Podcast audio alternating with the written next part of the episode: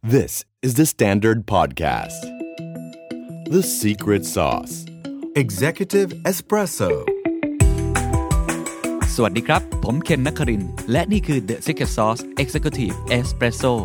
สรุปความเคลื่อนไหวในโลกเศรษฐกิจธุรกิจแบบเข้มข้นเหมือนเอสเปรสโซให้ผู้บริหารอย่างคุณไม่พลาดประเด็นสำคัญ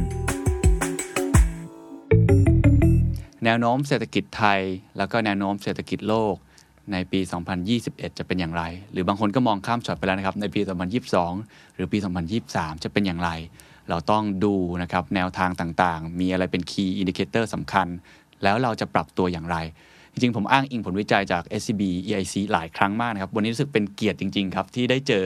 คนที่ทำผลวิจัยดีๆ ออกมาให้เราได้เห็นอยู่อย่างประจำสม่ำเสมอนะครับ ผมพูดคุยกับดรยันยงไทยเจริญ รองผู้จัดการใหญ่แล้วก็ผู้บริหารสูงสุด Economic Intelligence Center หรือว่า EIC ของธนาคารไทยพาณิชย์นะครับ สวัสดีครับ สวัสดีครับคุณเคนครับ สวัสดีครับท่านผู้ชมครับ ยินดีมากนะครับ ดีใจมากเลย ปกติผมอ่านผลวิจัยเยอะมากเลยครับ ส่ง ครับ มาทำดีทุกชิ้นเลยครับ ครับ แล้วก็ยินดีมาก ๆ เหมือนกันวันนี้ได้มาเยี่ยมสตูดิโอของ The Standard ครับ แล้วก็ผมก็กับน้อง ๆ ที่ EIC ก็เป็นแฟน The Standard ด้วยครับ ขอบคุณครับ ครับ วันนี้เรื่องที่เราจะคุยกันแน่นอนเรามองไปนะครับมุมมองแนวโน้มเศรษฐกิจโลกแล้วก็เศรษฐกิจเศรษฐกิจไทย เอาเศรษฐกิจโลกก่อนดีไหมครับ ได้ครับ ว่ามุมมอง EIC มองยังไงครับ จะเป็นกราฟรูปตัวอะไรครับ หรือจะเป็นอะไรเป็น key factor สำคัญบ้าง ได้เลยครับ ชิญ ผมคิดว่าเอ่อเรื่องเศรษฐกิจโลกนะครับเอ่อก็ต้องต้องต้องชี้ว่าเอ่อวิกฤตรอบนี้ถือว่าเป็นวิกฤตที่รุนแรงมา ครั ก บ นะครับเป็นวิกฤตที่เอ่อเหมือนกับเป็น sudden stop เลยนะครับช่วงไตรมาสสองเนี่ยทั้งโลกอยู่ดีๆ ก็เหมือนกับชะงักงันไปหมด ครับ นะครับเพราะว่าเกิดการล็อกดาวน์ อืม นะครับเราก็มองว่าปีเอ่อปีนี้นะครับเศรษฐ ครั กิจ บ โลกจะหดตัวเป็นประวัติการณ์นะครับเราประมาณการล่าสุดนี้อยู่ประมาณลบ4%เปอร์เซ็นต์ อืม ผมให้คอนเท็กซ์นิดนึงนะครับ อย่างซับพลามไครสิสเมื่อปี 2008-2009เนี่ยที่บอกว่าแย่แล้วเนี่ยมันก็ลบแค่ 0.1 โอ้อันนั้นศูนย์จุดหนึ่งเอง 0.1 เอง เพ ครั ราะ บ มันเกิดบางพื้นที่ด้วยถูก ถู ไหม ก ฮะ ต้องครับเพราะว่าตอนนั้นหลักๆก็จะเป็นอ่าในในเอ่อในสหรัฐในยุโรปเป็นหลัก ครับ แต่ว่าเอเชียโดยเฉพาะจีนตอนนั้นก็ยังเป็นเครื่องจักรกลหลักของโลกได้ อืม ประเทศอย่างไทยเองประเทศอื่นในเอเชียเองก็ไม่ได้กระทบมากนัก ครับ แต่รอบนี้ทุกคนกระทบกันไปหมดทุก อืม เป็นแพนเดมิกจริง ครับ ๆนะครับอันนั้นก็คืออยากจะให้เห็นก่อนว่ามันรุนแรงมากคราวนี้ถ้าถามว่าการฟื้นตัวของปีหน้า สมมติผมให้ภาพรวมปีหน้าก่อน ครับ แล้วเดี๋ยวเรา เชิญครับ ค่อย เราค่อยกลับมาดูว่าเอ๊ะมันลักษณะทำไมมันเป็นแบบนั้นเนี่ยเราก็ต้องบอกว่าการฟื้นตัวของเศรษฐกิจโลก ในรอบนี้เนี่ยจะเป็นไปอย่างช้า อืม ๆนะครับแล้วก็ค่อนข้างอันอีเวนคือมีความแตกต่างกันทั้งในมิติประเทศ ครับ นะครับแล้วก็มิติเซกเตอร์ด้วยนะครับ อืม จริงๆ เดี๋ยวจะเห็นตัวอย่างว่าแม้แต่เซกเตอร์เดียวกันบางทีเซกเมนต์ในเซกเตอร์ก็ต่างกัน โอ้ นะครับฟื้นตัวมีมีความอ่ะผมยกตัวอย่างของไทย ครับ อย่างตอนนี้อสังหา ถ้าเกิดไปคุยผู้ประกอบการสังหาจะบอกว่าคอนโดนี่แย่มาก ใช่ นะครับแต่ว่าแน แนว ว รา รา บบ ไปได้นะครับ ใช่ เออบางบางทีก็เป็นเรื่องประหลาดนะครับ ใช่ แต่ว่า ใช่ เพราะรอบเนี้ยมันมันมีทั้งเรื่องล็อกดาวน์เรื่องเอ่อหลาย ๆ เรื่องรวม ครับ ถึงเรื่องเอ่อ consumer behavior ที่เปลี่ยนไป อ่าเพราะฉะนั้นมันจะไม่เหมือนกัน ผม ใช่ คุยกับอสังหาเจ้าหนึ่ง ครับ อ่าตัวแนวแนวราบไปได้ดี ครับ นะครับรีเทลอะไรต่างๆ กระทบพอสมควร ใช่ แต่ในพอร์ตเนี่ยเขามีอินดัสเทรียลด้วยอุตสาหกรรมปรากฏ อืม เขาบอกว่าโตมาก เพราะว่า อ่า คนทำศูนย์กระจายสินค้าโลจิสติก ถูกต้อง อะไรแบบเนี้ยมันจะมีความเปลี่ยนแปลงที่ไม่เหมือนกัน ใช่ ถูกต้องครับดังนั้นเรื่องการปรับตัว ครับ เป็นเรื่องสำคัญกับทั้งสิ่งที่เข้ามา disrupt กับโอกาสที่เปิดขึ้นใหม่ๆ ครับ นะคราวนี้ในเรื่องเศรษฐกิจโลกนี่เมื่อกี้บอกว่าช้านะครับ uneven ครับ แล้วก็ยังมีดาวไซริสค่อนข้างเยอะนะครับตอนนี้ EIC ประเมินปีหน้าเราเอ่อปีนี้ติดลบ 4%ปีหน้าเราให้อยู่ที่ประมาณเอ่อบวก อืม 4.3 นะครับก็ก็ถ้าฟังดูตัวเลขอย่างนี้ก็ก็ดูว่าเออก็ดีนะครับปีหน้าเป็นบวก ใช่ แต่อย่าลืมนะครับว่าเอาสองสองปีมาบวกแล้วหารสองเนี่ยมันก็คือใกล้ๆศูนย์ ก็อยู่ดีๆ เหมือนกับเศรษฐกิจเศรษฐกิจโลกที่เคยโตอยู่ ครับ 3%ต่อปีกลายเป็นไม่โตเลย อืม นะครับเดี๋ยวถ้าเกิดที่ในสไลด์ที่เอ่อ EIC ที่ผมนำมานำมาแชร์แชร์ให้ดูก็จะเห็นว่าเศรษฐกิจโลกเนี่ยเอ่อน่าจะฟื้นตัวลักษณะ บางคนก็บอกเหมือนตัวยู ครับ นะครับหรืออาจจะเหมือนกับสวูช น่า คือลงมาเร็วนะฮะแต่ว่าปลายหางเนี่ยค่อนข้างช้า ครับ ๆนะครับเอ่ออันอันนี้ก็เป็นเอ่อแล้วก็ยังมีดาวไซริสเยอะฮะดาวไซริสที่สำคัญก็คงเป็นในเรื่องของการระบาดระลอกสอง ครับ นะครับหรือว่าวัคซีนที่บอกกันบอกกันว่าจะเจอจะเจอแล้วเนี่ยถ้ามันก็ก็มีโอกาสที่อาจจะล่าช้าหรือออกมาแล้วอาจจะไม่เอฟเฟกตีฟอย่างที่คาดหวังนะค อา รับ จจะมี side effect ก็ได้ หรืออาจจะไม่เข้าถึง อ่ะ ได้ ด้วย ทุกคนถูก ถู ไห ก ม ต้องครับเอ่อต้องใช้เวลาในการเข้าถึงด้วย แล้วก็ความเสี่ยงอีกอันหนึ่งที่สำคัญของทั่วโลกเลยนะครับ ก็ก็คือในเรื่องของแผลเป็น อันนี้ทาง อืม EIC ก็ก็ก็นำเสนอนะครับว่าแต่ละประเทศก็มีแผลเป็นของตัวเอง ครับ นะครับ อ่าแต่ประเทศก็มากน้อยต่างกันไป อืม เดี๋ยวเราจะคุยเรื่องประเทศไทยของเราอาจจะแผลลึกนิด นึง นะครับแผลเก่าของเราอาจจะลึกนิดนึงนะครับ ครับ อันนี้คือภาพรวมอยากให้เห็นก่อนว่าเศรษฐกิจโลกจะตัวช้านะครับฟื้นตัวช้า อ่า อันอีเวนแล้ว ครับ ก็มีความเสี่ยงด้านต่ำค่อนข้างเยอะครับ อ่าโตช้าอันอีเวนนะครับมีความเสี่ยงเยอะมากพอสมควร ครับ เมื่อกี้เห็นมีความเสี่ยงอันหนึงที่ที่ทางคุณยันยงใส่มาด้วย คืออ ม เรื่องของความเสี่ยงเรื่อง geopolitics ด้วย ก็ ครับ อันนี้ก็เกี่ยวข้องด้วยเหมือนกันถูกไหม ถูกต้องครับเอ่อถ้าเกริดในในเบื้องต้นก่อนเนี่ยผม ครับ ว่า geopolitics เนี่ยจริง ๆ มันก็เป็นประเด็นของมันอยู่แล้วนะครับหลักๆ ที่เกิดก่อนโควิดก็คือเรื่องเทรดวอล ครับ ระหว่างสหรัฐกับจีน แต่ผมคิดว่าตัวเอ่อตัวโควิดเนี่ยจะเป็นตัวเร่งเอ่อในเรื่องของผลกระทบเรื่อง geopolitics อืม จะจะคล้ายๆกับความเสี่ยงด้านอื่นเหมือนกันอย่างที่เราได้ยินกันว่าโควิดเนี่ยจะเป็นตัวเร่งทำให้เกิดเรื่องเทคโนโลยี disruption เร็วขึ้น ครับ นะครับเพราะตอนนี้ทุกคนก็เอ่อใช้อีคอมเมิร์ซเก่งกัน ขึ้น ดู Netflix กันมากขึ้น ใช่ อะไร ใช่ ต่างๆ เรื่อง geopolitics ก็เช่นเดียวกันนะค มั รั น บ เร่งปฏิกิริยาเหมือนกัน ใช่ครับ มี3ามสามสามเรื่องนะครับ ผม ครั คิ บ ดว่าอันที่หนึ่งคือความขัดแย้งระหว่างสหรัฐกับจีนเองเนี่ยก็มีแนวโน้มที่รุนแรงขึ้น ครับ แต่เดี๋ยวเราต้องดูเรื่องผลการเลือกเลือกตั้ง ครับ ประธานาธิบดีเพราะตัวนั้นก็เป็นตัวแปรที่สำคัญ ถูกครับ แต่ว่าอ่าการที่เกิดโควิดเนี่ยก็ทำให้อย่างที่ President Trump ก็มีการโยนบอกว่าความผิดคือ ของจีน เอ่อเป็น China virus อะไรต่าง ๆ ใช่ไหมครับก็ก็อันนั้นก็ก็เป็นตัวหนึ่ง ตัวที่สองคือว่าเทรนด์ในเรื่องของ deglobalization เนี่ย ครับ มันมีมาอยู่แล้ว อืม นะครับคือการค้าขายระหว่างประเทศเนี่ยมันชะลอตัวลงมาต่อเนื่องหลายปี แล้วก็โควิดเนี่ยคือคือก่อนหน้าโควิดมันจะเป็นเรื่องเทรดวอลว่าเอ๊ะถ้าเกิด เอ่อต่อไปก็ต้องแยกค่ายว่าระหว่างหัวเว่ยกับเอ่อสหรัฐ Apple Google อย่าง Android อะไรแบบนั้น แอนดรอยต่างนั้นถูกครับ แต่พอมีเรื่องโควิดด้วยมันจะมีอีกประเด็นหนึ่งขึ้นมาก็คือเรื่อง Safety หรือเรื่อง Security อ๋อ เดี๋ยวนี้จะมีการคุยกันเยอะว่าถ้าเป็นสินค้าที่เป็น critical อืม เอ่อ product ของประเทศเนี่ยก็ไม่ควรเอาไปตั้งเป็น supply chain อยู่ในประเทศที่ไกลๆ หรือประเทศที่ไม่ได้เป็นพันพันธมิตรกับ เรา นะครับเดี๋ยวก็จะเห็นเทรนด์นะครับ จะมีตอนนี้ก็เริ่มเห็นแล้วครับเอ่อมีคนที่กระจายความเสี่ยงออกมาจากจีน อืม นะครับบางอย่างญี่ปุ่นเนี่ยเขารัฐบาลญี่ปุ่นนี่ให้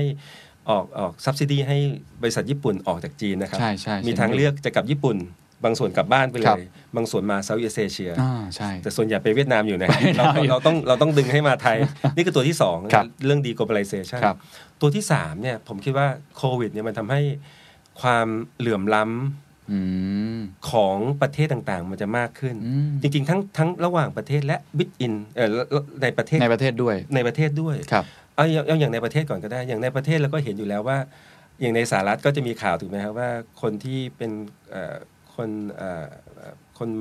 minority group อืม จะป่วยเป็นโควิดเยอะ อ่าถูกครับ เพราะ ถูกคบ เข้าไม่ถึง เข้าไม่ถึงระบบประกันสุขภาพของเขา ต่างๆ นานาถูกต้องไหมครับ ใช่ครับ แล้วก็ผมคิดว่าเหตุการณ์แบบนี้ก็เกิดขึ้นในหลาย ๆ ประเทศ อืม หรือผลกระทบรอบเนี้ยเอ่อผลกระทบต่อเศรษฐกิจรอบเนี้ยอย่างบ้านบ้านเราเนี่ยปฏิเสธไม่ได้นะว่าภาคทุกภาคเศรษฐกิจที่กระทบมากที่สุดคือภาคการท่องเที่ยว ถูกครับ ซึ่งแรงงานในภาคการท่องเที่ยวของเราเนี่ยรายได้ต่ำกว่าค่าเฉลี่ย อืม นะครับคือเพราะแรงงานในภาคการท่องเที่ยวของเรายังเป็นแรงงานที่ทักษะไม่สูงนัก ครับ นะครับรายได้ไม่สูงนะคนกลุ่มเนี้ยตกงานเยอะ ใช่ หรือว่าหรือว่าทำงานน้อยลงเยอะ ครับ นะครับอันนี้ก็เป็นตัวอย่างในประเทศ อืม ความเหลื่อมล้ำความเหลื่อมล้ำว่าประเทศเดี๋ยวผมก็จะโชว์ตัวเลขให้เห็นว่า ครั มั บ นก็มีทั้งประเทศที่เอ่อมีเอิ่มสะระบบสาธารณสุขที่ดี อืม นะครับอย่างบ้านเราก็ถือว่าเราโชคดี ครับ นะครับ เอ่อในแง่ของมีภาครัฐมีรูมของ policy ในการอัด อืม ฉีดเม็ดเงินเข้าไป แต่ว่าประเทศเอ่อ EM ครับ emerging market หลาย ๆ ประเทศเนี่ย อืม จะไม่ได้เอ่อไม่ไม่ได้แหละอย่างอินเดียเนี่ยเราเห็นความผลกระทบที่รุนแรงมาก ครับ เพราะระบบสาธารณสุขยังมีปัญหา แล้วก็เขาก็ไม่ได้มีเงิน ภาครัฐไม่ได้มีเม็ดเงินในการอัดฉีด ครับ เพื่อกระตุ้นเศรษฐกิจเยอะ อันเนี้ยครับมันจะนำไปสู่ไอ้ยความเหลื่อมล้ำพวกเนี้ยมันจะนำไปสู่ความเอ่อขัดแย้งทางการเมืองทาง โอ้ ภูมิศาสตร์รัฐศาสตร์ในช่วงต่อไปมาก ครับ ขึ้น ทั้งระหว่างประเทศและในประเทศกันเองด้วย ครับ อ่านี่ โ คือสาม ท้ทย เรื่อง เยอะมากเลยครับ ครับ เดี๋ยวเราลั่นลันทรูสไลด์ต่อดีไหมครับ ได้ครับ เห็นดรยงมีพูดถึงสถานการณ์โควิดที่จะส่งผลกระทบ อันนี้ของในอินเดียถูกไหมฮะ ครับ อันนี้จริงๆเอ่อเหมือนเมื่อกี้ที่บอกว่าทำไมเศรษฐกิจโลกจะฟื้นช้า ครับ ฟื้นช้าเพราะอะไรครับ เพราะว่าโรคระบาดไอ้ตัวโควิดเนี่ยมันยังไม่จบนะครับ อื จ ม ริงๆต้องบอกว่าถ้าเกิดเอ่อจำนวนผู้ติดเชื้อใหม่เนี่ยเอ่อเฉลี่ยต่อวันเนี่ยยังสูงขึ้นเรื่อยๆนะก็เกือบ อืม จะ3 0 0 0 0 0 คนต่อวันแล้ว ใช่ นะ ใช่ ครับเพียงแต่ว่าเปลี่ยนอีพิเซนเตอร์ตั้งแต่แรก ๆ จากจีน ไปยุโรป ไปสหรัฐนะครับ ช่วงหลังก็เอ่อถ้าหนักมากๆก็คือประเทศอิมิจึงมาเก็ตอย่างอินเดีย ครับ อย่างอย่างเส้นสีส้มในในกราฟขวามือ ม ที่ให้เห็นนะอินเดีย ครับ ยังสูงขึ้นเรื่อย อืม ๆ แล้วแล้วปัญหาตอนนี้คือเริ่มมา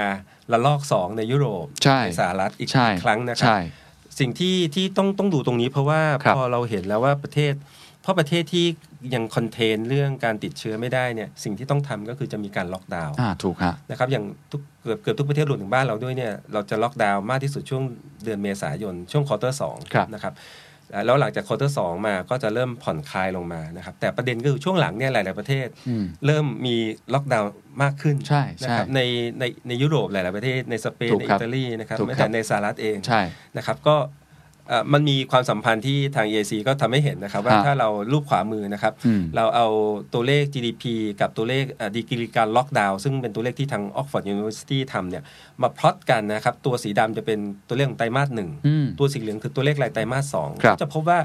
เอ่อถ้าเอ่อประเทศไหนที่ล็อกดาวน์ค่อนข้างรุนแรง อืม เป็นค่าเฉลี่ยของการล็อกดาวน์ในไตรมาสนั้นเนี่ยเศรษฐกิจก็จะหดตัวรุนแรง อื นะ ม จะเห็นว่ากลุ่มไตรเอ่อไตรมาสสองเหลืองๆเนี่ยอย่างสเปนนะ ES นี่คือสเปน ครับ ไตรมาสสองเขาติดลบไปเกือบ22เปอร์เซ็นต์ โอ้โห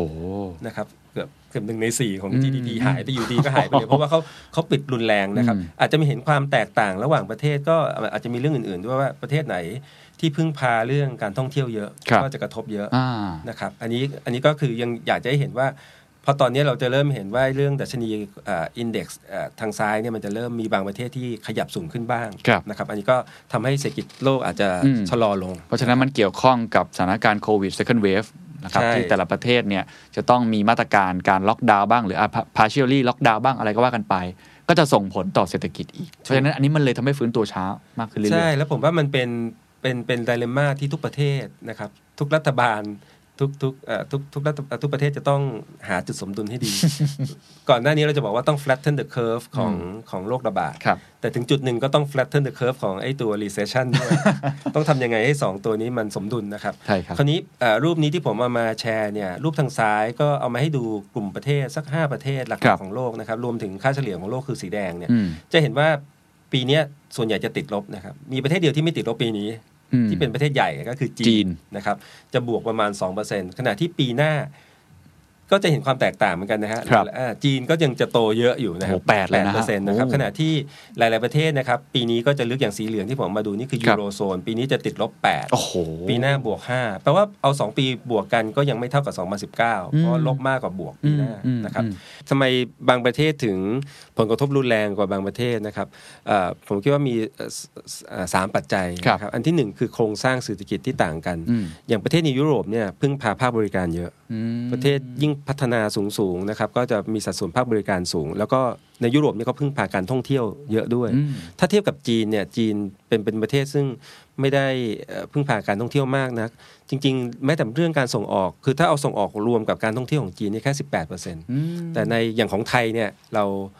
เจ็ดสิบกว่าเปอร์เซ็นต์ รวมกันนี่โอ้โหเยอะ เยอะ มาก มากนะครับยุโรปก็ค่อนข้างสูงนะค ครั รั บบ อันนั้นประเด็นที่หนึ่งประเด็นที่สองคือมาตรการภาครัฐ ครับ ก็แตกต่างกัน อืม จีนเนี่ยเป็นมาตรการจริงจริง ๆ ต้องบอกว่าทุกประเทศก็มีมาตรการที่ออกไปค่อนข้างขนาดใหญ่กันทั้งนั้น ครับ นะครับเพียงแต่ว่าจีนเนี่ยอาจจะ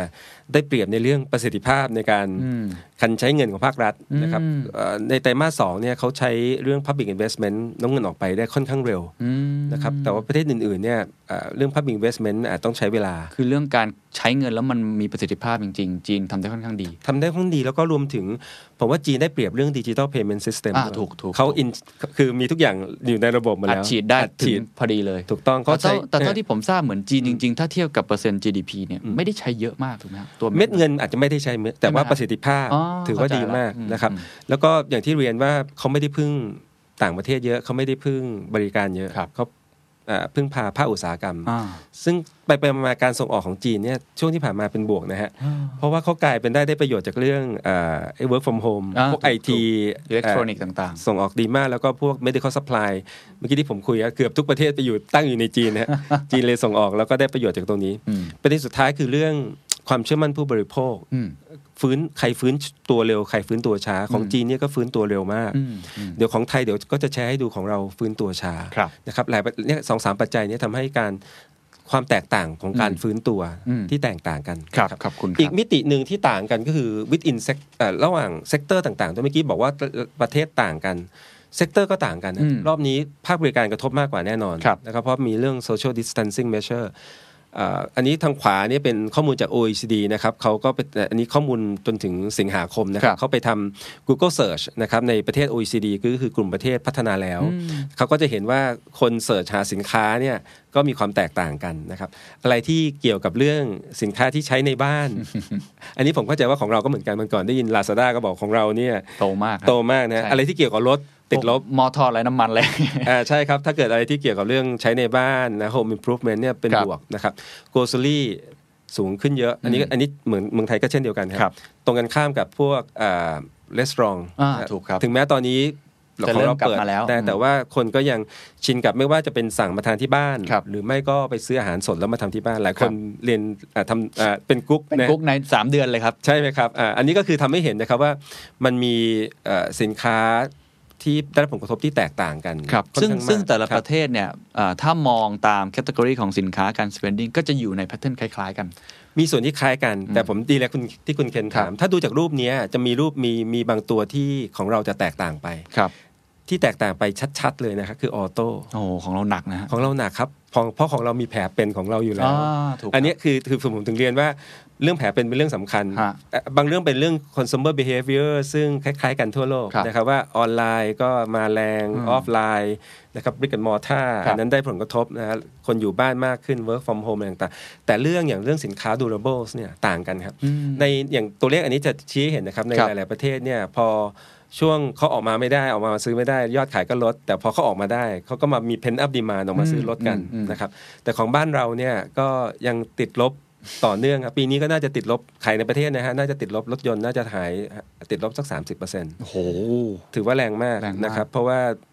มันจากทั้งเรื่องหนี้ครัวเรือนที่สูง ครับใช่ครับ รายได้ที่ได้รับผลกระทบเยอะนะครับสถาบันการเงินระมัดระวังในการ อืม ปล่อยสินเชื่ออ ม นะครับ แล้วก็เอ่อแต่เดี๋ยวเดี๋ยวก็จะเห็นตัวอย่างนะครับว่า within segment เอ่อ within sector ก็ต่างกันลบ pick up าใช่ ฟื้นตัว ใช่ใช่ ดี ก็พอดีวันก่อนได้ไปบรรยายที่รถยี่ห้อหนึ่ง อืมอืม เป็นรถเนี่ยแหละครับปิก ครั อัพ บครับ เขาบอกปีนี้ขายดีที่สุดเป็นบริการ ใช่ ผมผมไม่บอกว่าแบรนด์ไหนแล้วกันเพราะว่าไปเสิร์ชได้จะมีแบรนด์หนึ่งที่ขายดีเป็นบริการ ใช่ ปิกอัพเพราะว่าคนกลับต่างจังหวัดแล้วซื้อรถเพื่อทำมาค้าขาย ถูกต้อง เออมันมันเลยรอบนี้มันเลยยากนะครับ มัน ยาก ต้อง ครั วิ บ เคราะห์กันดีๆมาก ถูกต้องครับ เพราะว่ารวมถึงเรื่องอีคอมเมิร์ซด้วยโลจิสติกปิกอัพเนี่ยได้ประโยชน์ตรงนั้นด้วย ถูกถูกถูกใช่ นะครับ หรือแม้แต่มอเตอร์ไซค์เองก็ยังก็ยังฟื้นเร็วกว่ารถยนต์ นะฮะ มอเตอร์ไซค์ตอนนี้ก็คนก็มาทำเรื่อง Grab อ่ เรื่องส่งของอะไรอย่างงี้เนถูกต้ อะโอเค นะครับอันนี้คือเราเราไปดูต่างประเทศเราได้เห็นแพท ครั เทิร์ บ นว่าอะไรเห ดี มื ครับ อนกันไม่เหมือนเราอ่ะ ดีครับ นะเอิ่มโอเค รูปนี้อยากจะชี้ว่าไอ้ที่บอกว่าฟื้นช้าเนี่ยเพราะอะไรเพราะเราเริ่มเห็นสัญญาณจริง ๆ นะครับ คือจะเห็นว่าพอตอนเมษาเนี่ยพอผ่านล็อกดาวน์มาเนี่ยเครื่องชี้หลาย ๆ ตัวอย่างทางซ้ายนี่คือดัชนี PMI นะคครั รั บบ เป็นดัชนีเอ่อสำรวจจากผู้จัดการฝ่ายซื้อฝ่ายขาย อืม ทั่วโลกนะฮะอันนี้ ครับ เอามาประเทศใหญ่ ๆ มาให้ดู เป็น จะเห็นว่า purchasing manager index เนาะ ใช่ครับ ถ้าตัวเลขมันเกิน 50แปลว่าดีกว่าเดือนที่แล้ว ถ้า อืม ต่ำกว่า 50ก็แย่กว่าเดือนที่แล้ว ครับ คุณเคนจะเห็นว่ามันเด้งขึ้นมาแรงในช่วงพฤษภามิถุนา ครับ เสร็จแล้วสองสามเดือนหลังเนี่ยมันเริ่มไซด์เวย์ เออ แล้วบางประเทศลงมาต่ำกว่า 50 แล้วอย่างอ่าญี่ปุ่นนะครับหรือยุโรป อืม นะครับอันนี้ก็สะท้อนให้เห็นว่าเอิ่มมันฟื้นตัวขึ้นมา แต่ว่าพอไประยะหนึ่งนะครับกำลังซื้อของแต่ละประเทศก็อาจจะไม่เท่าเดิม อืม การว่างงานก็ยังสูงอยู่ ครับ นะครับดังนั้นเอ่อก็ได้รับผลกระทบเอ่อฟื้นตัวขวามือนี้เอ่อเป็นดัชนี Google Mobility นะครับที่เอ่อเราก็เอามาใช้เป็นเครื่องชี้เร็วนะฮะอันนี้เอามาเฉพาะในตัว Retail and Recreation คือคนในแต่ละประเทศเดินทางไปสถานที่เอ่อเกี่ยวกับเรื่องเอ่อค้าขายนะครับ อืม แล้วก็เรื่องนันทนาการต่างๆเนี่ยก็จะเห็นว่าช่วงหลังๆก็เริ่มไซด์เวย์แล้วยังไม่กลับไปที่เดิม อืม นะ เป็น ครับ ในทิศทางเดียวกันเล ของ เนอะ ไทยก็คล้าย ๆ กัน ครับ ของไทยเดี๋ยวเราจะลงรายละเอียดเพิ่มเติมของเราของเราจะเห็นเป็นสีเหลืองๆนะฮะ ครับ จะกระโดดเป็นจังหวะจังหวะฮะ กระโดดตามอะไรรู้ไหมฮะ ฮะวันหยุดเหรอฮะ วันหยุดยาวครับ ภค ว่าละ ในในภาครัฐในสบสถึงคุยกันเยอะว่าจะ ครับ ต้องต้องให้มีวันหยุด ยาวกระตุ้น หยุดยาว กระตุ้นอย่างน้อยก็ช่วยได้เป็นช่วงๆนะฮะ ครับ แต่ว่าช่วงถ้าไม่ใช่มีวันหยุดยาวหรือว่าช่วงวันจันทร์ถึงศุกร์ก็ก็ยังยังยังไม่ค่อยดีเท่าไหร่ ครับ แต่อันนี้มันเห็นชัดเลยว่าจริง ๆ มันเริ่มไซด์เวย์เนาะมัน ใช่ ไม่ใช่ว่าจะกลับ เริ่มไซด์เวย์ มาได้เหมือนปกติ ใช่ครับ เชิญต่อเลยครับ ครับเอ่อทำไมถึงทั้งโลกถึงเจอปัญหาแบบนี้ก็เพราะมีแผลเป็นนะครับ อืม แผลเป็นหลักๆ ที่อยากจะชี้ให้เห็นก็คือเรื่องตลาดแรงงาน ครับ ซึ่งมันก็จะไปกระทบรายได้แล้วก็กระทบความเชื่อมั่น รูปนี้ก็เอามาให้ดูว่า ไม่ว่าจะสหรัฐยุโรปญี่ปุ่น หรือแม้แต่จีนเองนี่ที่เราบอกว่าเขากระทบน้อยเนี่ย แต่อัตราการว่างงานที่ทางการของแต่ละประเทศเขาคาดการณ์กันเนี่ย ครับ มันจะมีแนวโน้มสูงขึ้น สิ้นปีนี้ก็จะมากกว่าตอนนี้ สิ้นปีหน้าก็จะมากกว่าสิ้นปีนี้ เพราะว่าเอ่ออย่างในยุโรปเนี่ยครับ ครับ นะครับตอนนี้ 7.4%ปลายปีนี้จะ อืม 7.9 ปลายปีหน้าจะ โอ้โห 9.8 นะครับทำไมถึงเป็นอย่างนั้น เพราะว่าสิ่งที่เป็นอย่างนี้เพราะว่า ฮะ แปลว่าวิกฤตมันยังไม่จบ อืมม คือสิ่งที่หลาย ๆ ประเทศทำโดยเฉพาะในยุโรปนะครับผมแชร์อย่างนี้แล้วกันว่าในยุโรปสิ่งที่เขาเร่งทำนะเป็นเป็นเป็นฟิโลโซฟีของเขาเลยก็คือเขาอัดฉีดเม็ดเงินลักษณะที่เป็นโลนการันตีเข้าไป อืม คือภาครัฐจะอัดฉีดเป็นโลนการันตีเลยบอกว่าแบงก์ปล่อยเลยเพราะว่าภาครัฐรับผิดชอบ ใช่ ส่งให้ให้เงินกับพวกคอร์เปรสให้กับ SME ใช่ แล้วบอกว่าคุณเอาเงินไปนะ เพราะเรารู้คุณไม่มีรายได้ ครับ แต่คุณจะต้อง จ้างงาน จ้างงาน คุณต้องจ้างงาน ครับ คือเขาเขามีฟิโลโซฟีที่เชื่อว่าเอาให้คนมีงานไว้ก่อน ใช่แล้วก็มีเรื่อง PPP มีอะไรทำออกมา ถูก เพื่อ ต้อง ทำให้ protection ไว้ แต่แต่เขารู้ว่าพอทิ้งไปคือสิ่งที่เขากลัวที่สุดคือ มันจะพุ่งไปเป็นแบบ 15 20 ทันที อืม มันจะเป็นแบบคล้ายๆ disorderly อืม เป็นการเพิ่มขึ้นอย่างแบบแบบว่าผลกระทบรุนแรงมากเขาอยากจะให้มันค่อยๆขึ้น อืม มันฝืนไม่ได้หรอกครับ เพราะว่ารอบนี้อย่างที่เราเรียนหลายๆเซกเตอร์ต้องใช้เวลาอีกสองสามปีกว่าจะฟื้น ครับ ดังนั้นเขารู้ว่า ยังไงอัตราการว่างงานจะขึ้น แต่ อ่า เขาหวังว่ามันค่อยๆขึ้น เข้าใจละเข้าใจ นะครับ ละ อันนี้คือความแตกต่าง อืม นะครับขณะที่ในสหรัฐนี่คือจะฟิโลโซฟีจะต่างกันสหรัฐจะบอกว่าอ่าผู้ประกอบการถ้าจะต้องปิดก็ปิดไป อืม แล้วภาครัฐเอาเงินไปเป็น unpo- unemployment insurance ให้กับ อืม ให้กับเอ่อแรงงานที่ตกงาน ครับ คืออันเนี้ยการแบงค์รับซี่ของเขาก็จะสูงมาก อืม นะครับแล้ว เข้าใจ แล้วก็การตกงานเขาก็จะพุ่งสูงมาก อืม ขึ้นไป 10 กว่าเปอร์เซ็นต์ อืม แล้วค่อยๆ ลงมาตอนนี้นะครับ ม อันเนี้ยเป็นฟิโลโซฟีที่ต่าง อื กั ม น เข้าใจละ นะครับ เข้าใจละแล้วแต่กลไกแต่ยังไงเป็นปัญหาใหญ่ที่เป็นแผลเป็นของโลกเหมือนกัน ยังยังเป็นแผลเป็นอยู่นะ เพราะจ ล้วก็ ริง ๆ แต่ละรัฐบาลก็คงจะมีที่เรียกว่า fiscal clip เหมือนกัน ถูกไหมฮะ ถู ผ ก ม ครับ เห็นหลายคนเริ่มอาจจะต่อนะ ต่อตาม อืม ที่เขาต้องการ อืม แต่ต่อด้วยอัตราเงินที่ลดลง ที่ลดลง ใช่ไหมฮะ ถูกต้องครับ อ่า อย่างของสหรัฐก็เพิ่งเป็นข่าวไปสองสามวันนี้เองครับ ครับ ที่ว่าเดโมแครตกับเดพับลิกันพยายามเจราจา อยากจะให้มีแพ็กเกจที่จะจบเดือนกันยา อืม นะฮะให้มีแพ็กเกจก่อนเลือกตั้ง 2.2 พันล้านใช่ไหมฮะเอ้ยล้านล้านนะ ใช่ครับ แต่ว่าเอ่อ president Trump ก็เพิ่งทวิตออกมาบอกว่า ทวิตเตอร์มาบอกว่าเอาไว้หลังเลือกตั้งแล้วกัน แล้วอีก เดี๋ย ทีแล้วอีกวันหนึงก็กลับลำอีกนะฮะงงมาก เอ่อ นะฮะ นะฮะคือสับสนมากครับแต่แต่ถูกต้องอันนี้คือความเสี่ยงเรื่อง fiscal cliff อืม แต่แต่ผมเชื่อว่ายังไงประเทศพัฒนาแล้วเนี่ยเขาก็อยู่อยู่ในฐานะที่ อืม ยังมีความสามารถในการที่รัฐบาลเขาจะกู้ ครับ แต่ว่าประเทศกำลังพัฒนาหลาย ๆ ประเทศเนี่ยเป็น fiscal อ่า cliff จริง ใช่ใช่ ๆ ถ้ามีระลอกสองเนี่ยจะจะกระทบรุนแรง อ่าโอเค นะครับ เดี๋ยวเราคุยกันต่อนั้น ครับ เราเห็นปัญหาของโลกที่คล้าย ๆ กันแล้ว เอ่อ ครับ แผลเป็นที่สอง ครั ที่ บ เอ่อเอ่อฝากไว้ก่อน อันนี้อันนึงก็คือเรื่องการปิดกิจการแบง ครับ ค์รับซีอันนี้ตัวเลขเลขทางซ้ายนี่เป็นการปิดกิจการในสหรัฐนะครับ โอ้โห ก็จะเห็นว่ามันเริ่มพุ่งคล้ายๆกับช่วงซับพลามคริสิส อืม ถ้ามันสำคัญนะ เพราะว่าพอปิดกิจการนะครับ สิ่งที่จะเกิดขึ้นคือการลงทุนก็จะลดลงนะครับ แล้วรูปทางขวาที่จะเห็นก็คือว่าการปิดกิจการมันจะมีความสัมพันธ์กับการว่างงานด้วย อืมแน่นอน ถ้าแล้วมันจะนำคือการการปิดกิจการมันจะนำการว่างงาน อืม เมื่อไหร่ปิดกิจการเยอะเดี๋ยวการว่างงานก็จะยิ่งแย่เพิ่มเติมนะครั ครับ อันนี้ก็เดี๋ยวเราจะเห็นเอ่อตัวเลขพาราเรลของเมืองไทยว่าเป็นยังไง ครับ เดี๋ยว เชิญครับ ช่วงต่อไปนะครับอ่ะถ้าถามว่ามันมีปัจจัยอะไรสนับสนุนบ้างนะครับ ก็คงเป็นมาตรการภาครัฐรอบนี้ ทุกประเทศโดยเฉพาะประเทศขนาดใหญ่เนี่ยงัดออกมาใช้กันหมดนะ อื ฮะ ม เอ่อมาตรการทุกอย่างคนะค รั รับบ เอ่ออย่างทางซ้ายนี่เอาตัวเลขบาลานซ์ชีตของธนาคารกลางของนะครับสามประเทศนะครับสหรัฐเอ่อญี่ปุ่นเอ่อ ยุโรป ยุโรปแล้วก็ญี่ปุ่นนะครับจะเห็นว่าช่วงแค่ไม่กี่เดือนเนี่ย QE ที่ออกมาเนี่ยมากกว่าช่วงสัป ส ดา อง ห์คริสิส อูหลายเท่าเลย หลายเท่าเลยครับ เพราะว่ามีเรียกว่าในแง่หนึ่งก็ถือว่ามีประสบการณ์เรียนรู้แล้ว อ่า ว่าว่าทำได้ ครับ เพราะตอนนั้นตอนที่เกิดสัปดาห์ทุกคนก็ มองไปมองมาเอ๊ะทำได้จริงเหรอแบบว่าเอ๊ะทำแล้วจะเกิดความไม่เอ่อเกิดปัญหาเสถียรภาพระบบระบบการเงินไหมจำได้ไหมทุกคนก็บอกโอ้โหเงินเฟ้อทั่วโลก ใช่ จะต้องพุ่งกระ ใช่ ฉูด ใช่ แต่จริงๆก็ไม่ได้เกิดอะไรขึ้น ครับ นะครับอันนี้ก็แปลว่าทุกคนก็มีประสบการณ์แล้วก็เอามาใช้ อืม ส่วนรูปขวามือก็เป็นมาตรการทางการคลัง ครับ จุดที่ผมเมื่อกี้นำเสนอไปเอ่อคุณเคนจะเห็นเส้นเอ่อกราฟกราฟแท่งสีส้มๆอะฮะ ใช่ครับ อันนั้นคือโลนการันตี อืม จะเห็นว่าหลาย ๆ ประเทศใช้มาตรการนี้ อืมอืมอื มาก ๆ เลยนะครับ อืมอืม เอ่อของ อืม ของบ้านเรายังค่อนข้างน้อย อาจจะแค่สัก 1-2%ของ GDP อืม แล้วก็การการันตีอาจจะไม่ได้เอ่อสัดส่วนไม่ได้สูงเท่าในต่างประเทศ ครับ อันนั้นก็อาจจะเป็นเงื่อนมันเป็นเหตุผลหนึ่งเหมือนกันว่าไอ้ตัวซอฟโลนของบ้านเราเนี่ยอ่าอาจจะยังเข้าถึงได้น้อยกว่า ครับ นะครับเรื่องโลนการันตีจะเห็นว่าบางประเทศเนี่ยเขาเขาใช้มาตรการพวกนี้เยอะ ครับเดี๋ยวเราคุยกันเรื่องนี้ต่อตอนคุยเรื่องประเทศไทยได้ ครับ ครับ แล้วก็ถ้าพูดถึงเรื่องนโยบายการเงินเมชหลัก ๆ ที่อยากจะบอกคือโลฟอลองฮะ อืม ดอกเบี้ยจะอยู่ต่ำไปอีกนานนะครับ หลายคนบอกเกิน 5 ปี ฮะคือเฟดเนี่ยก็มองกัน 2024 หรือ 2025 นะครับก็ก็ก็ต้องฮะแล้วของบ้านเราก็คงหลายปีเหมือนกัน ครับ เพราะว่าต้องคอยประคับประคองคนที่มีหนี้ ครับ นะครับหรือเอ่อธุรกิจที่มีหนี้อยู่นะครับก็ ครับ อันนี้แล้วก็ใช้มาตรการไม่ใช่แค่อย่างในยุโรปก็ใช้ negative อินเทอร์เรทนะดอกเบี้ยติดลบนะครับ อย่างเมื่อกี้อ่าผมคุยกับคุณคุณคุณเคนก่อนก่อนเข้าสัมภาษณ์ว่าอ่าหลาย ๆ ประเทศก็ใช้มาตรการ unconventional unconventional อื่น ๆ อย่างเช่นทำ QE ครับ นะครับ คือเอาพิมพ์เงินแล้วไปซื้อสินทรัพย์นะครับอ่าเข้ามาหรือว่ามีอีกอันหนึ่งที่เรียกว่า yield curve control คืออย่างญี่ปุ่นกับออสเตรเลียเนี่ยเขาธนาคารกลางเขาประกาศเลยว่าเขาจะดูแลไม่ใช่แค่ดอกเบี้ยระยะสั้นที่ ครับ ให้ต่ำมาก ๆ แล้วเขาจะไปดูดูแล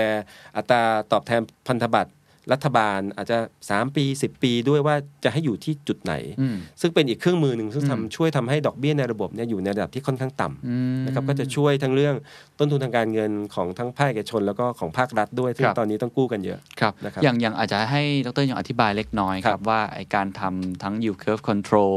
นะครับหรือว่าทำอื่นๆเนี่ยที่ผ่อน ครับ คลายมากขึ้นเนี่ยอิมพิเคชันของนักธุรกิจมันคืออะไรการที่ดอกเบี้ยมันจะต่ำไปอีกยาวเนี่ยครับมันมีนัยยะอะไรต่อเรา ครับก็ถ้าเราเป็นนักลงทุน ครับ นะครับเราเป็นผู้ออมเนี่ย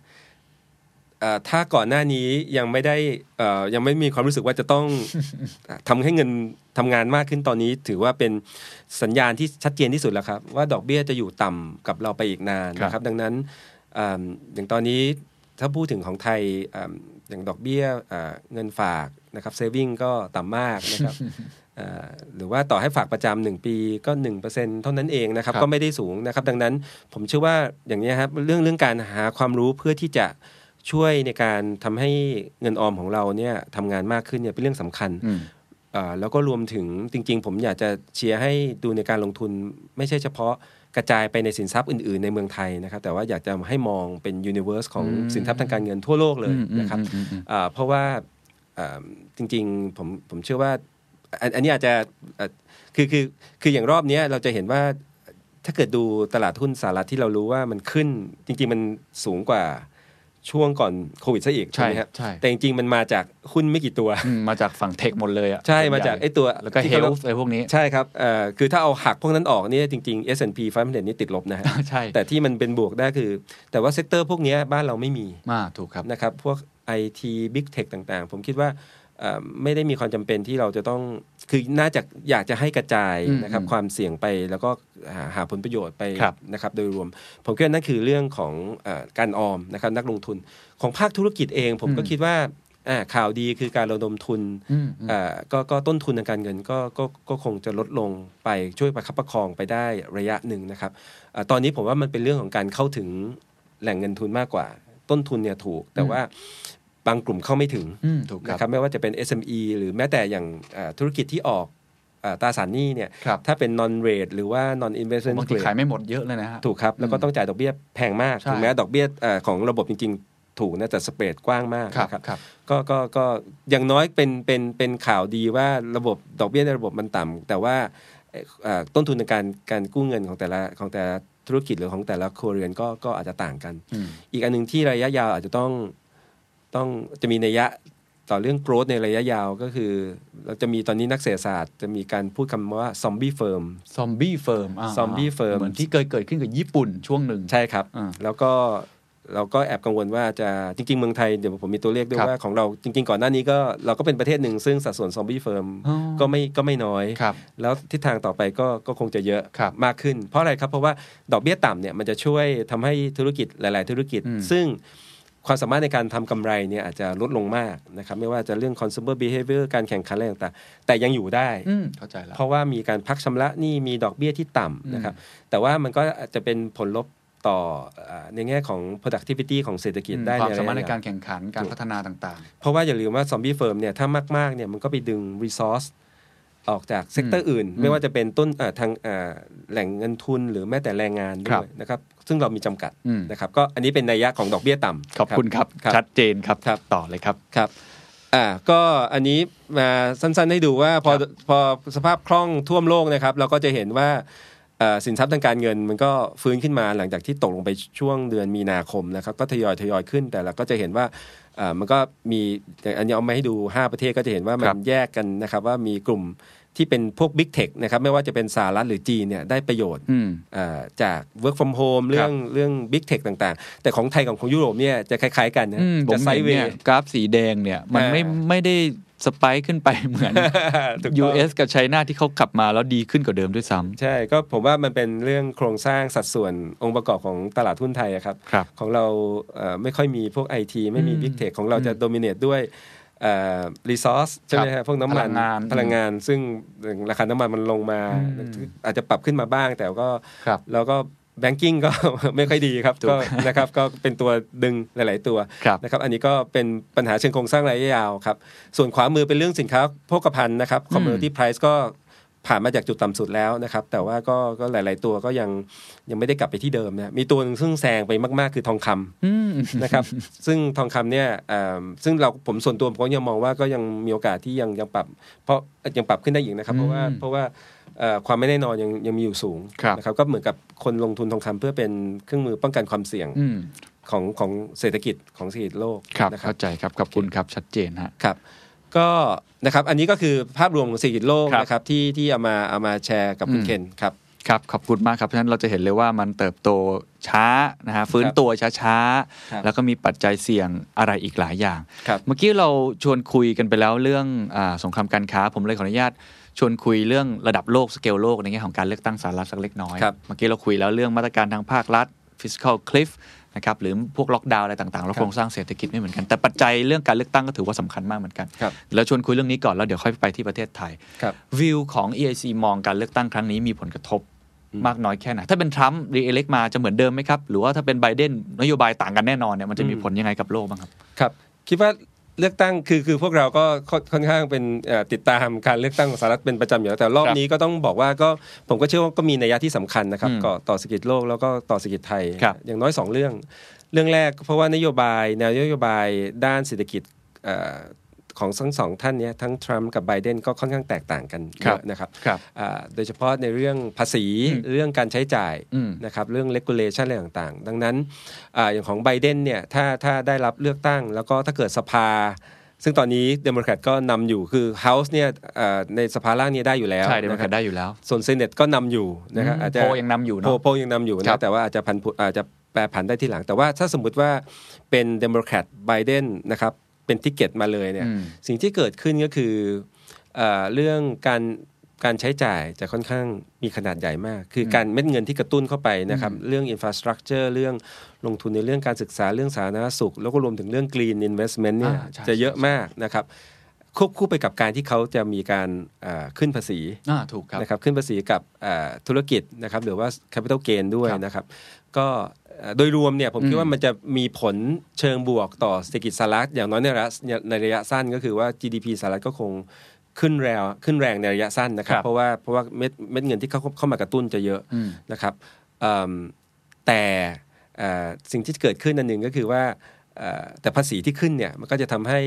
เอ่อเงินอาจจะพร้อมที่จะออกมานอกประเทศสหรัฐมากขึ้น เข้าใจละ เพราะว่าเพราะว่าเอ่อหลาย ๆ ธุรกิจจะต้องจ่ายภาษีมากขึ้น ครับ นะครับ ก็อาจจะมีนัยยะต่อเรื่อง capital flow นะครับว่าว่าว่าจะเข้ามาในเอ่อ EM มากขึ้นด้วย ครับ อีกปัจจัยหนึ่งก็คือเรื่องนโยบายการค้าระหว่างประเทศด้วย อ่า นะครับ ใช่ จริง ๆ ต้องบอกว่าไบเดนกับทรัมป์นะครับเดโมแครตกับรีพับลิกันมุมมองที่มีต่อจีนไม่ได้ต่างกันมาก นะครับ คือทั้งสองทั้งคือคนในอเมริกาส่วนใหญ่ก็มอง ว่า ว่า เป็นภัยคุกคามอยู่แล้วแหละ อ่าเป็นเป็นคู่แข่งสำคัญ อืม นะครับ ดังนั้นคือเดโมแครตก็คงไม่ได้จะมาอ่า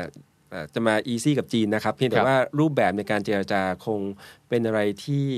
อ่า more predictable นะครับแล้วก็ อืมอืม แล้วก็จะใช้อ่าอ่ากรอบของ multilateral มากขึ้น อืม คือนำพันธมิตรต่างๆเข้ามา พวกเอ่อ CPTPP ที่เคยเป็น TPP ก็อาจจะกลับมาท ครับ บทวนกัน อ่า ค ห รั้ง รือนำสหรัฐนำ G7 เข้ามาบีบ อืม จีนให้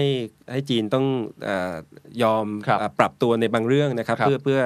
ให้ให้เศรษฐกิจโลกมันเดินไปได้ ดังนั้นตัวนี้มันก็จะไปลดพรีเมียมในเรื่องคือก่อนก่อนหน้านี้อ่าเอ่อสกุลเงินต่างๆโดยของแม้แต่ของจีนเองเนี่ยเอ่อได้รับแรงกดดันมาต่อเนื่องถูกไหมครับเพราะว่าคนก็กังวลว่าถ้าภาษีของทรัมป์นี่มันขึ้นมาขึ้นมามันก็ทำกระทบต่อจีน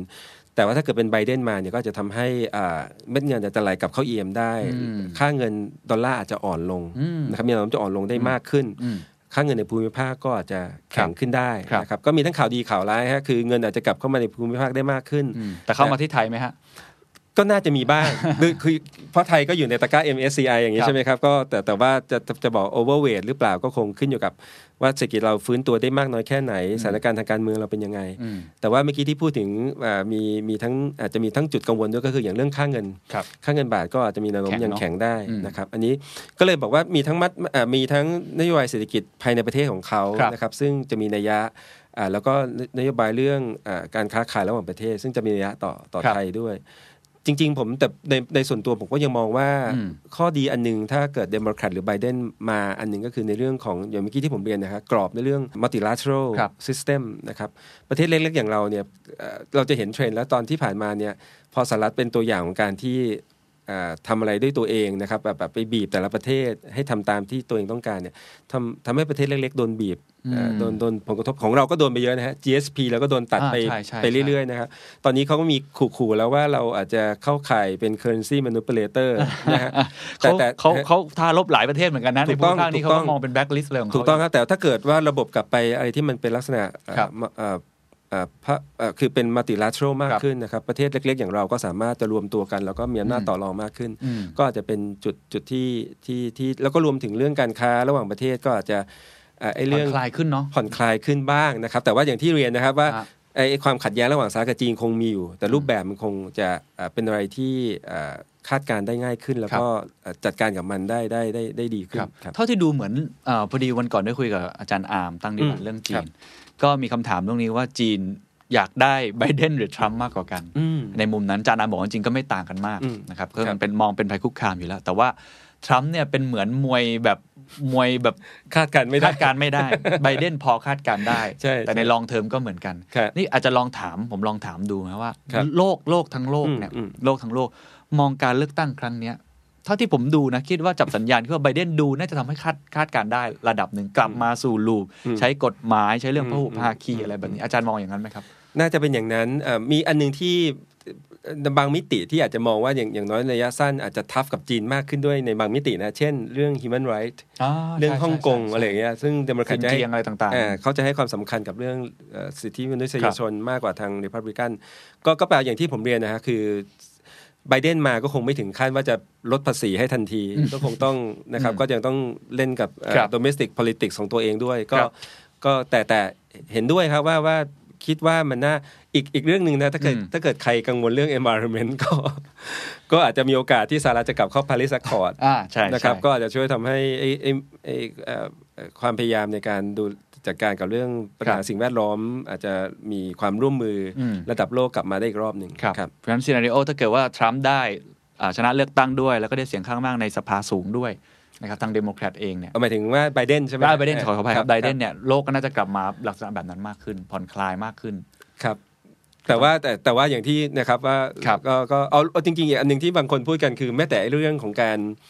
การที่จะแบ่งปันเรื่องวัคซีน อืม ระบบในการแบ่งปันวัคซีนของโลกก็อาจจะมีสหรัฐก็อาจจะกลับเข้ามาสู่ลูปมากขึ้นก่อน อืม เพราะก่อนหน้านี้ดูเหมือนกับสหรัฐจะใช้นโยบายตัวใครตัวมัน อืม นะครับ อืมอืม ค่อนข้างเยอะ ก็อาจจะกลับมาเป็นมิตรกับ WHO มากขึ้ น ใช่ กลับมาทำอะไรเป็นเรื่องปกติมากขึ้น ครับ นะครับ ครับ แต่ถ้าเกิดมองอีกรูปแบบหนึ่ง อืม สมมติว่าทรัมป์ได้อ่ะ อืม ทางปากกาเซียนหมดเลย จะยังไงต่อ ซึ่งเป็นไปได้นะครัเป็บนไปได้ตอนนี้ เพราะสี่ เราคิด ปีที่แล้วเรา แบบนั้น สี่ปีสี่ปีที่แล้วเราก็ไม่ก็มีใครไม่มีใครคิดนะครับ ถู ว่าก ครับ น้อยฮะคนคนที่คิดว่าทรัมป์จะได้ครับก็ยังมีความมีความเป็นไปได้ ถ้าเป็นอย่างนั้นจริง ๆเอ่อก็ก็นโยบายของทรัมป์ก็คงยังต่อเนื่อง ยังเหมือนเดิม นะครับเอ่ออาจจะมีอาจการเพิ่มอ่าหมายถึงว่าการการลดภาษีต่อเนื่องในสหรัฐนะครับก็เอ่อมาตรการในเรื่องการตุ้นเศรษฐกิจอาจจะไม่ใหญ่เท่ากับของเดโมแครต อืม นะครับ แต่ว่าเรื่องค่าเงินดอลลาร์อ่อนเรื่องหลายๆเรื่องผมว่าก็เป็นเทรนด์เพียงแต่ว่าถ้าไบเดนมาดอลลาร์อาจจะอ่อนได้มากกว่า อืม แต่ความผมว่าประประเด็นมันจะกลับไปเรื่องเดิมอะครับเรื่อง ครับ ความเสี่ยงในเรื่องการค้าระหว่างประเทศ ความ geopolitics risk อะไรอย่างเงี้ยมัน อืม จะกลับขึ้นมาอีกรอบหนึ่ง อืม แล้วแล้วความพันผวนทางตลาดการเงินอะไรต่างๆ ก็ขึ้นมาแล้วก็ไอ้เรื่องการการฟื้นตัวของการค้าขายระหว่างประเทศก็จะได้ผลกระทบมากขึ้น ครับ แล้วก็ก็ก็เลยคิดว่านะครับเอ่อน่าจะเป็นอย่างนั้น แบบว่าแนวแนวทางแต่ว่าเดี๋ยวคงต้องติดตาม ครับ เพราะรอบนี้ที่ที่อาจจะแตกต่างกับทุกรอบก็คือไม่ไม่รู้ว่าจะรู้ผลเมื่อไหร่ ใช่ มันมัน นะครับ เลือกตั้งผ่านเมลเยอะมากถูกไหม ใช่ถูกครับ แล้วก็จริง ๆ เอาแค่จะดีเบตได้หรือเปล่ายังไม่รู้เลย ถูกต้อง นะครับทรัมป์ไม่ยอมเวอร์ชัวนะครับบอกให้เลื่อนไปอีกอาทิตย์หนึ่งตอนนี้ไม่แน่นอนมาก ราะปกติจะบอกว่ามันจะมีความไม่ความไม่แน่นอนหรือ uncertainty มันจะสูงมากช่วง lead leading up to อ่าวันเลือกตั้ง อ่า แต่ไม่แน่ว่าเลือกตั้งเสร็จแล้วอาจจะยังสูง ต่อ รอบนี้ต้องติดตามครับ ครับ เรื่องเรื่องตลาดการเงินต่าง โอ้ ๆครั มั บ นจะมี October Surprise หรือมันอาจจะมี November Surprise ไปอีกเรื่อยๆ ก็ได้นะครับ ครับ งั้น ครับ ผมอาจจะสรุปเรื่องอาแนวโน้มของเศรษฐกิจโลก อืม สักเล็กน้อยนะค ครั รับบ ให้ ได้ ให้ดรยินยงสรุปเล็กน้อยว่าเอ่อมุมมองของคนที่ทำธุรกิจนะครับหรือนักลงทุนเองที่มองไปข้างนอกมากขึ้นเรื่อยๆเนี่ยห ครับ รือคนที่ทำเอ็กซ์พอร์ตคนที่เกี่ยวข้องเป็นบริษัทมัลติเนชั่นแนลเองก็ตามที ครับ เอาไงดีฮะ อีก 2 ปีเนี่ย คิด ครับ ไงดีฮะ ครับเอิ่มในภาพรวมเนี่ยก็ต้องก็ต้องปฏิเสธไม่ได้นะว่าเศรษฐกิจโลกก็ก็ยังฟื้นตัวช้าอย่างที่ผมเรียนเอาสองปีมารวมกันยังไม่เท่ากับ 2019 แต่มันมีความแตกต่างคือผมผมคิดว่าเมสเซจที่เมื่อกี้นำเสนอก็คือ มันมีความไม่เท่ากันของการฟื้นตัว ดัง ครั นั้น บ มันมีบางประเทศที่ฟื้นตัวได้เร็ว อืม นะครับอย่างอย่างจีนเนี่ยฟื้นตัวได้เร็ว เวียดนามก็เป็นประเทศถ้าเอาใกล้ๆเรานะฮะก็เป็นประเทศหนึ่งซึ่งค่อนข้างได้รับผลกระทบอาจจะไม่ค่อยมากนะเพราะเขาก็ควบคุมโรคได้ค่อนข้างดี แล้วเขาได้ประโยชน์จากเรื่องเรื่องไอทีเรื่อง work from home อะไรต่างๆ แล้วก็ทดแทนการสงครามการค้าจากจีน มันก็จะมีโอกาสแบบนี้นะครับที่จะต้องคอยไปดูว่าเอ่อประเทศกลุ่มไหนที่ที่อยากจะฟื้นตัวได้เร็วนะครับเอ่อแล้วก็สินค้าก็มีสินค้าบางกลุ่มที่จะมีพฤติกรรมของผู้บริโภคที่เปลี่ยนไป ครับ นะครับดังนั้นผมคิดว่าผู้ประกอบการไทยนะครับเอ่อคงต้องติดตามใกล้ชิดนะครับเอ่อวิเคราะห์ลูกค้าในต่างประเทศต้องต้องทำความเอ่อเอ่อพูดคุยนะครับวิเคราะห์แล้วก็เอ่อพันธมิตรทางการค้าในต่างประเทศ ติดตามแพทเทิร์นที่เปลี่ยนแปลงไป ผมว่าโอกาสยังมีอยู่ อืมอืม นะครับเอ่อไม่ได้ถึงขั้นเอ่อไม่จริง ๆ พอดีไม่ได้เอาสไลด์มา แต่ว่าการส่งออกของไทยเนี่ยตอนเนี้ยโดยรวมมันติดลบอยู่ประมาณ ครับ 10%ล่าสุดเนี่ยแต่ว่ามันก็มีหลาย ๆ เซกเตอร์ที่หรือเซกเมนต์ที่ไปได้นะครับเอ่อเซกเมนต์ที่ไปได้อันที่หนึ่งก็คือพวกสินค้าพวก processed food อืม คือถ้าเป็น primary food เนี่ยไม่ดีเลย มอืม ข้าวมันยางนี่ติดลบเพ อื ราะ ม ราคาแย่มาก แต่ถ้าเป็น processed food นะครับเอ่อแช่แข็งอาหารที่สำเร็จเอ่ออาคหารั ร บ ที่มาแปลงมาแปรรูปเนี่ยผมคิดว่าเรื่องเทรนด์เรื่องรักษาสุขภาพนะครับเอ่อการที่เอ่อให้ความสำคัญกับอาหารที่มีคุณค่าทางโภชนาการอะไรต่างๆผมว่าเราอยู่ในฐานะที่จะได้ประโยชน์มากเลยนะครับ อันนี้ผมว่าตลาดนี้ยังไปได้ค่อนข้างดีอยู่ อืม อ่าถ้าสินค้าเกษตรอื่น ๆ อย่างเช่นพวกอ่าอ่าโอเคประมาณนี้นะครับอ่าถ้าเป็นสาอุตสาหสินค้าอุตสาหกรรมที่ไปได้ดีนะครับก็จะเป็นพวก work from home เนี่ยยังยังไปได้อยู่นะครับสินค้าไอทีของเราจริง ๆ ของเราเนี่ยต้องบอกว่าเรายังได้ประโยชน์เรื่องเรื่อง work from home ได้ไม่เท่ากับหลาย ๆ ประเทศ ได้ได้บ้าง ครับ นะครับแต่ว่าส่วนใหญ่เราจะได้กับไอ้พวกอ่าสินค้าที่อยู่ในเดสก์ท็อป อ่า หรือหรือแล็ปท็อป อ่า แต่ถ้าเกิดอยู่ในสมาร์ทโฟนเนี่ย อ๋อ เราจะไม่ค่อยได้หรือใน เข้าใจละ iPad เข้าใจ นะครับ ละ พวกนั้นเนี่ยจีนไต้หวันเกาหลีเอ่อ คือเทคโนโล จะ ยี ได้เยอะ ใหม่ๆเราอาจจะไม่ทัน เราจะไม่ค่อยทัน แต่ว่าอย่างน้อยก็ได้ขึ้นเราเห็นว่ามันมันมันยังเป็นบวกอยู่ได้ ครับ นะครับแล้วก็พวกถุงมือยางอะไรเงี้ยเป็นสินค้าแปรรูปอะไรอย่างเงี้ยครับก็ก็ยังคืออยากจะชวนให้ผู้ประกอบการต้องเออลองลองดูครับอ่าบางบางสินค้าอาจจะต้องลองปรับประเภทของสินค้า ดูปรับแปลงรูปแบบของสินค้าดูอาจจะตอบโจทย์เอ่อตลาดใหม่ ๆ ที่เปิดขึ้นมา ครับ ครับ นี่ก็คือภาพรวมนะครับของแนวโน้มเศรษฐกิจโลกในอีก 1-2 ปีข้างหน้า โดยสรุปครับก็คือว่ามีแนวโน้มในการฟื้นตัวได้ช้า อันอีเวนก็คือไม่เท่าเทียมกันนะครับ ไม่ว่าจะเป็นรายเซกเตอร์ หรือว่าแต่ละประเทศเองก็ตาม ยังมีความท้าทายอีกมาก มี Risk หรือความเสี่ยงอีกหลากหลายปัจจัยเลยนะครับ ที่จะต้องพิจารณาอย่างใกล้ชิด แต่เนื่องจากผมคุยกับดรยอนยงเนี่ยยาวมากนะครับ คุยจริงๆเนี่ยเกือบ 3 ชั่วโมงนะสชั่วโมงกว่า เพราะว่าคุยกันสนุกมากเลยทีเดียว แต่นี่ก็เลยขออนุญาตแบ่งออกเป็น 3 ตอนนะครับ นี่คือตอนที่ 1 ซีรีส์ของเรานะ เรื่องเศรษฐกิจโลก ตอนต่อไปครับ เราเจาะกันเลยครับ เรื่องเศรษฐกิจไทยนะครับ ซึ่งแน่นอนว่ามีความเฉพาะตัว มีความเปราะบางเฉพาะทาง แล้วก็มีแผลเป็นที่ต้องแก้ไขนะครับ เดี๋ยวลองไปฟังกันดูครับ ต้องบอกว่าเป็นข้อมูลที่ผมใช้คำว่ามันพรีเมียมจริงๆนะ มันแพงมากเลย คือถ้าคุณได้รู้ไปเนี่ย คุณเอาไปใช้ประโยชน์ต่อได้แน่นอนนะครับ เดี๋ยวไปเจอกันในตอนที่สองครับ